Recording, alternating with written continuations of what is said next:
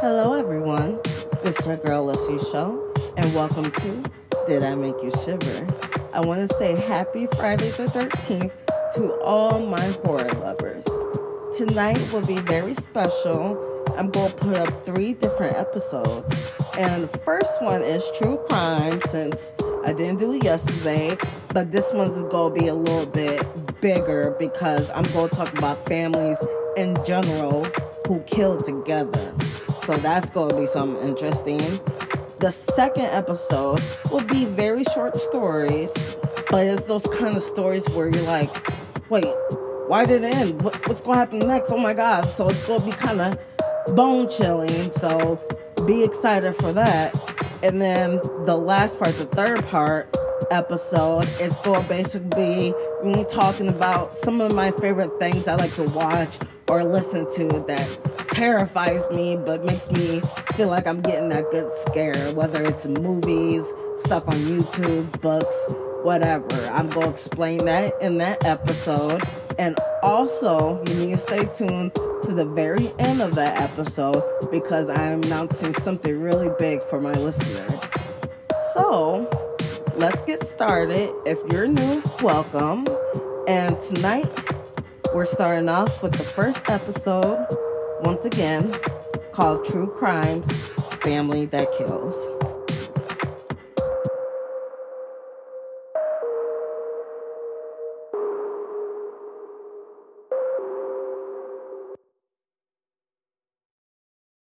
In the 90s and early 2000s, there was a Russian family, wife Inessa, her husband Roman Pakove, and also their daughters Victoria, which was 25, and the youngest, Anastasia, which was 13, seemed like the perfect middle class family.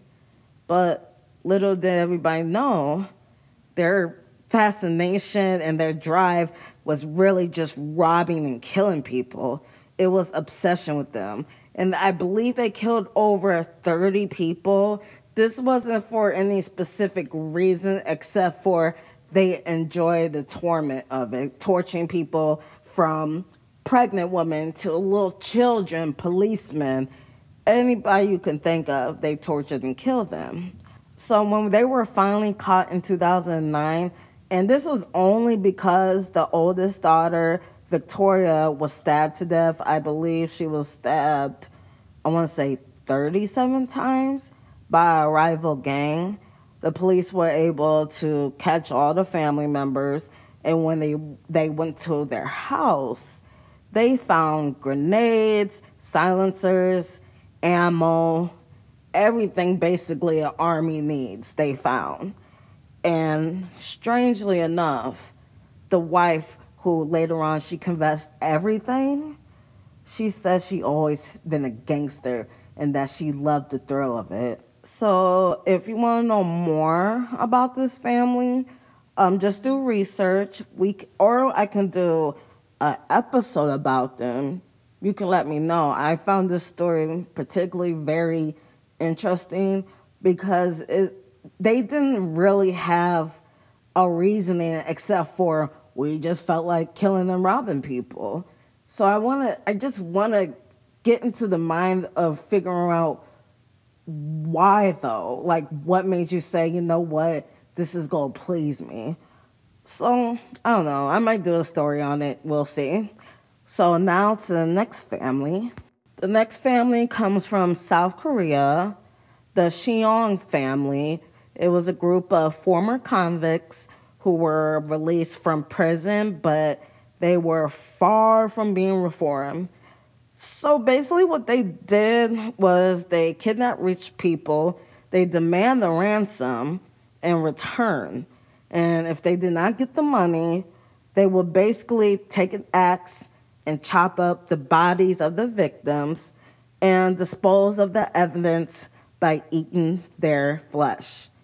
The gang was eventually caught by 1994, and all six members were given the death penalty. Oh my god. Cannibalism, that just.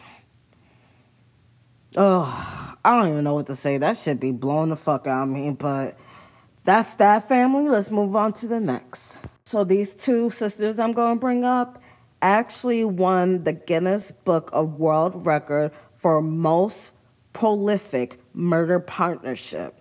And well, there probably shouldn't be an award for that, but unfortunately, there is. The two sisters, formerly known as the De Jesus Gonzalez sisters, were raised by a strict Catholic mother and a very abusive father, which was also a corrupted officer. He always told his daughters if they even think about leaving, he'll make sure he make them sex workers. So eventually, when the sisters grow up, they open their own bar and basically turn it into an underground prostitution ring just to, I guess, spite their parents, which makes me think, why would you want to do what they wanted to do to, well, your father wanted to do to you, you know? But like I be mentioning before, people just, instead of taking the situation and trying to become better from it, they just, they do the opposite. One thing that stuck out to me that was very ironic was they would actually bribe the local police force by allowing them to sleep with the most beautiful girls for free. Once again, that's me going back to your father threatened you with that, but now you're doing to other girls, you know? But, anyways, these women would become addicted to drugs and die from poor health conditions. Many of them were forced to have abortions and will not survive the back alley surgeries that they perform. Crazy. The bodies began to pile up, and the only reason why they were caught was because there were policemen that were out of town who caught wind of their operation that they were finally brought to justice. Oh, these two sisters are responsible for at least 80 deaths, and all of them were women. So, oh, crazy, crazy shit, man. This is probably another story I want to dig deeper in because of how dark it was for them to grow up, how dark it was. So, maybe I'll keep that in mind. But moving on to the final and last story. Now, this is a story of three brothers named Ray, James, and Linwood formerly known as the Briley brothers. They lived in Richmond, Virginia. They were born in the 1960s and they were raised by their mother and father, who they had good jobs and they were respected in community.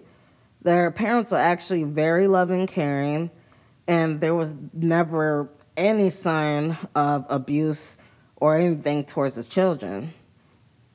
However, when the eldest Linwood started going to middle school, he instantly started showing signs of a psychopath. He started to bully other children, and his little brothers, they were looking at him like he was basically a hero. So James and Ray basically copied Linwood's every move and also became big bullies.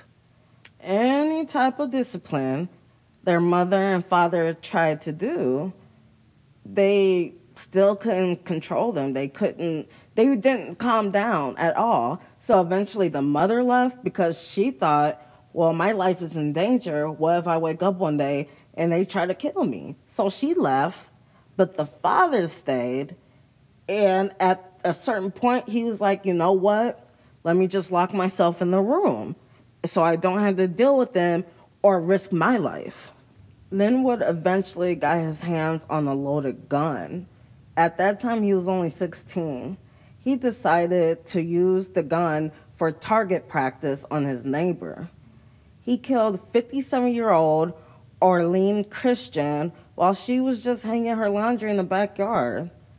He was caught by police because they traced the trajectory of the bullet to Linwood's bedroom so the bullets match as well, of course, and he was convicted of murder.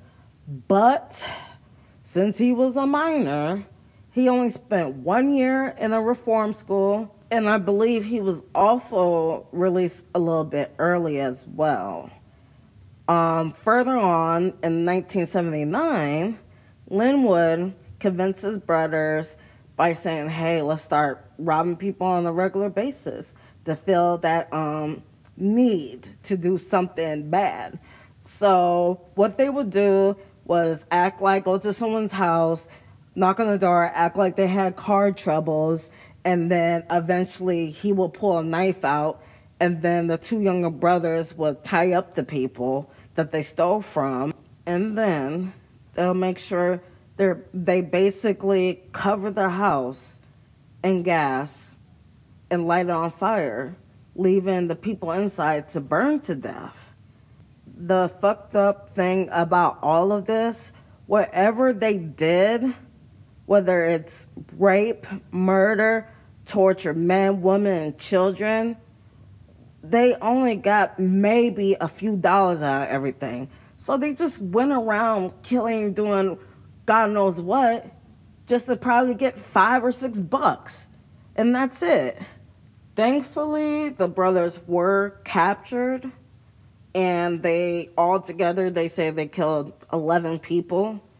I think it was more, but that's what they have on record. And ever since that story became public, nobody would buy that family's home because they believe it was haunted in some type of way. Basically, a lot of negative energy that the brothers basically left there, which I think the same way. I mean, how many times have you hear? I mean, maybe it's possible, but how many times have you hear someone saying, "Okay, people died in this house," or all this was going inside of the house that was complete negativity and just a bad energy, and they're able to sleep soundly in that house. I don't know. Like I said, there might be places out there where it's like all that negative energy is just not there. But like I said, if it was me, I wouldn't be living in the house that stuff like that happened. All right, you guys, that was the first part of episode 11 Families That Kill. Now, if you're done with this one, you can move on to part two, which is short stories.